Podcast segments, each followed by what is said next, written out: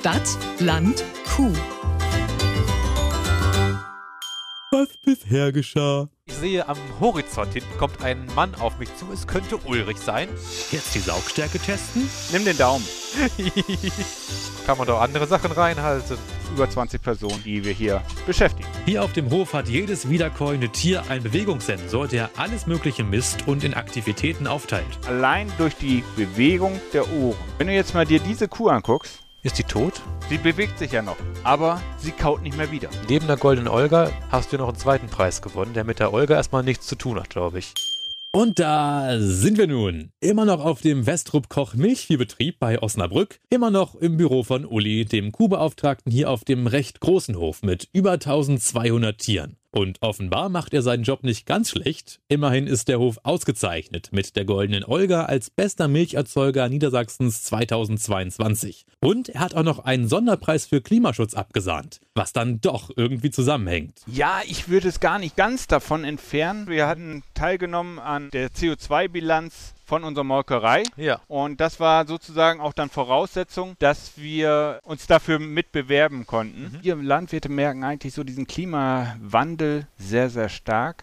Wir müssen sehr viel investieren und machen, dass wir ein gutes Stallklima bieten, weil es einfach zu warm wird in den Sommern. Ich habe schon gelernt, dass Kühen auch schon 20 Grad, wo ich sage, super, Hose aus, da sagen die schon, ist mir zu warm. Ja, bei 20 Grad ziehe ich noch nicht die Hose aus. Das Ich sind- mach's auch da, bei da, weniger. Da, da soll es 25 Grad bei mir sein. aber du hast recht, 20 Grad geht noch, Mhm. aber danach äh, finde ich das schon nicht mehr gut. Auf jeden Fall starten bei uns dann die Ventilatoren. Du hast über Klima gesprochen, Uli. Mir ist warm, ich möchte raus. Wir gehen raus. Ja. Vorbei an Ulis heißgeliebtem Kanban-Board. Das erkläre ich jetzt nicht, hört einfach den ersten Teil. Ging's nach draußen, wo am Rande einer großen Maschinenhalle der verranzteste Basketballkorb hing, den ich jemals gesehen habe. Hier wurde das letzte Mal Basketball gespielt, 1423. Sieht ein bisschen zerfleddert aus und ein bisschen bemoost, aber ja, mit meinen Kindern habe ich das auch versucht, aber die waren nicht so begeistert davon. Und weißt du, was dann noch gekommen ist? Dann haben wir da oben Photovoltaik drauf gebaut. ja. Jetzt hat man immer Angst, dass man da die Platten Ach kaputt so, macht. ach. Dass Bauern oft Solaranlagen auf den Dächern haben, habe ich schon mitgekriegt. Ist auch nachvollziehbar, denn erstens gibt's auf Bauernhöfen oft viele beeindruckend große Dächer dafür und zweitens braucht so ein Milchbauernhof auch jede Menge Energie. Für Pumpen, Kühlung, Elektromotoren und was weiß ich noch. Und da hier ja ein Klimaschutz-Sonderpreis gewonnen wurde, hätte es mich eher gewundert, wenn ich kein Photovoltaik gesehen hätte. Gut, wir waren ähm, bei dem Klimapreis. Ja, man hat dort sehr viele Angaben angegeben. Ähm, wie wird das Futter geborgen? Welche Qualität hat Ihr Futter? Wie viel Energie wird dabei Ja. gebraucht?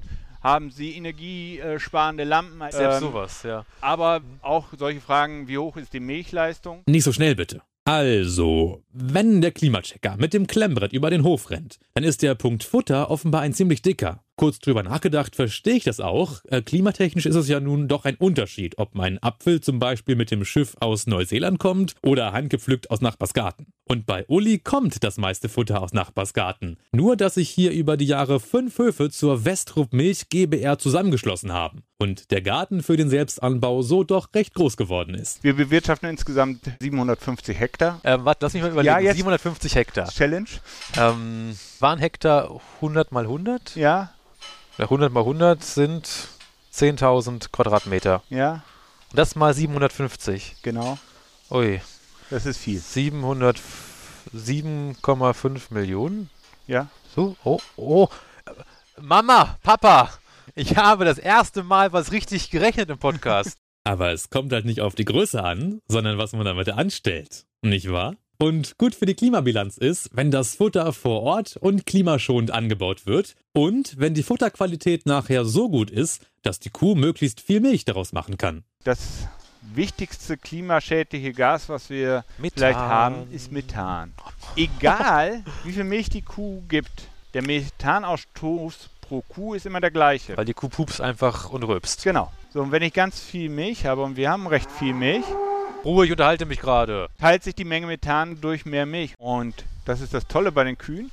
Die geben immer nur mehr Milch, je wohler sie sich fühlen. Ja. Somit passt da ganz viel zusammen, wenn man den Kühen es schön macht und dann noch die Gülle direkt in die Biogasanlage bringt, bekommt man schöne Werte. Das klingt auch schön. Sogar zu schön, um wahr zu sein. Immerhin reden wir hier von Massentierhaltung. Masse fängt ab 2 an und Alle Kritik ist schon revidiert damit. nein, das ist jetzt ein bisschen zu einfach, aber wir haben uns spezialisiert auf Kühe. Man sollte vielleicht dann eher positiv sagen, okay, das ist ein Spezialist. Das ist ein spannender äh, Blickwinkel. Aber es ist schon so, dass du auch sagen würdest, ja, das ist Massentierhaltung. Da er negativ besetzt ist, hören wir Landwirte das meistens nicht so Ja, gerne. dachte ich mir nämlich. Aber äh, ich habe tatsächlich auch gegenüber der Öffentlichkeit und auch gegenüber Journalisten das schon mal so gesagt, dass ich gesagt habe, ja, ich kann damit leben, wenn man mich als Massentierhalter bezeichnet, wenn man dann gleichzeitig anerkennt, dass es der Masse der Tiere hier gut geht. Fühlen sich die Kühe hier also wohl? Wer kann das wissen? Ich jedenfalls nicht. Wenn Uli mir sagt, dass nur Kühe, denen es gut geht, auch gut Milch geben, und das ist bei ihm ja nachweislich so, erscheint mir das zumindest plausibel. Nun gut, dankenswerterweise bringt mich eine der umstehenden Kühe auf andere Gedanken. Wie nennst du das, was da gerade hinten rauskam? Ich ahne es, wie du es gerne genannt haben Ich möchtest. frage erstmal dich. Dann sagen wir Scheiße. Ja, siehste. Was hab ich schon reden müssen hier im Podcast? Und besonders scheiße an der Scheiße ist, dass so viel klimaschädliches Methan drin steckt. Aber da fiel vorhin ja schon das Stichwort Biogasanlage. Die Gülle geht in eine Grube und von da aus wird sie direkt in die Biogasanlage gebracht. Also geht nichts verloren. Dadurch geht, wie du richtig sagst, nichts Also, verloren. Heute Was läuft soll ich es. dir noch erzählen? Heute läuft es, sage ich euch, wie es ist. Somit sparen wir dort auch sehr viel Methanausstoß. Ja. Stattdessen gibt's von der Biogasanlage Energie in Form von Wärme und Strom. Und als Abfallprodukt auch noch methanfreien Dünger, der auf die Felder hier kommt, wo dann wieder das Futter wächst. Haben wir das Thema Futter abgefrühstückt. Dachte ich, bis Uli mich in einen kleineren Stall mit Jungrindern führt, um mir in einem Nebenraum stolz einen Mini-Ofen zu präsentieren. Wenn du mal hier reinguckst, haben wir hier ein Gerät, um Futter zu trocknen, denn ich berechne genau, was die Kühe zu fressen bekommen. Und das machen wir jede Woche. Sieht auch so ein bisschen wie diese Aluschale aus, wie das, was so Vegetarier wie ich beim Grillen dann kriegen. Wir haben es ja mit Vegetariern zu tun. Stimmt, da habe ich nie so drüber nachgedacht, dass Kühe und ich ja so viel gemeinsam haben. Ja. Ob ich noch was mit meinen Q-Stars, und ja, ich lasse keinen Q-Wortwitz liegen, also ob ich noch was mit meinen Co-Stars gemeinsam habe, Na, die schöne Optik und das Animalische. Okay. Nehmen wir so hin. Mu. Ja. Und jetzt überlegt mal kurz, wie sich das angehört hätte, wenn das hier Stadtland Raubkatze wäre. Hm, Gänsehaut. Ob nun Gruselgänsehaut oder die gute, das sei mal dahingestellt. Doch zurück zum trockneren Thema Futterproben trocknen. Sinn dieser wöchentlichen Veranstaltung ist es, die verschiedenen Bestandteile ganz exakt zu kennen, um sie dann bestmöglich für die Kühe zusammenzustellen. Und was machen die? Sortieren das Beste aus. Wärst du nicht Vegetarier, dann würdest du bei der Gemüsesuppe Das Gemüse raussortieren.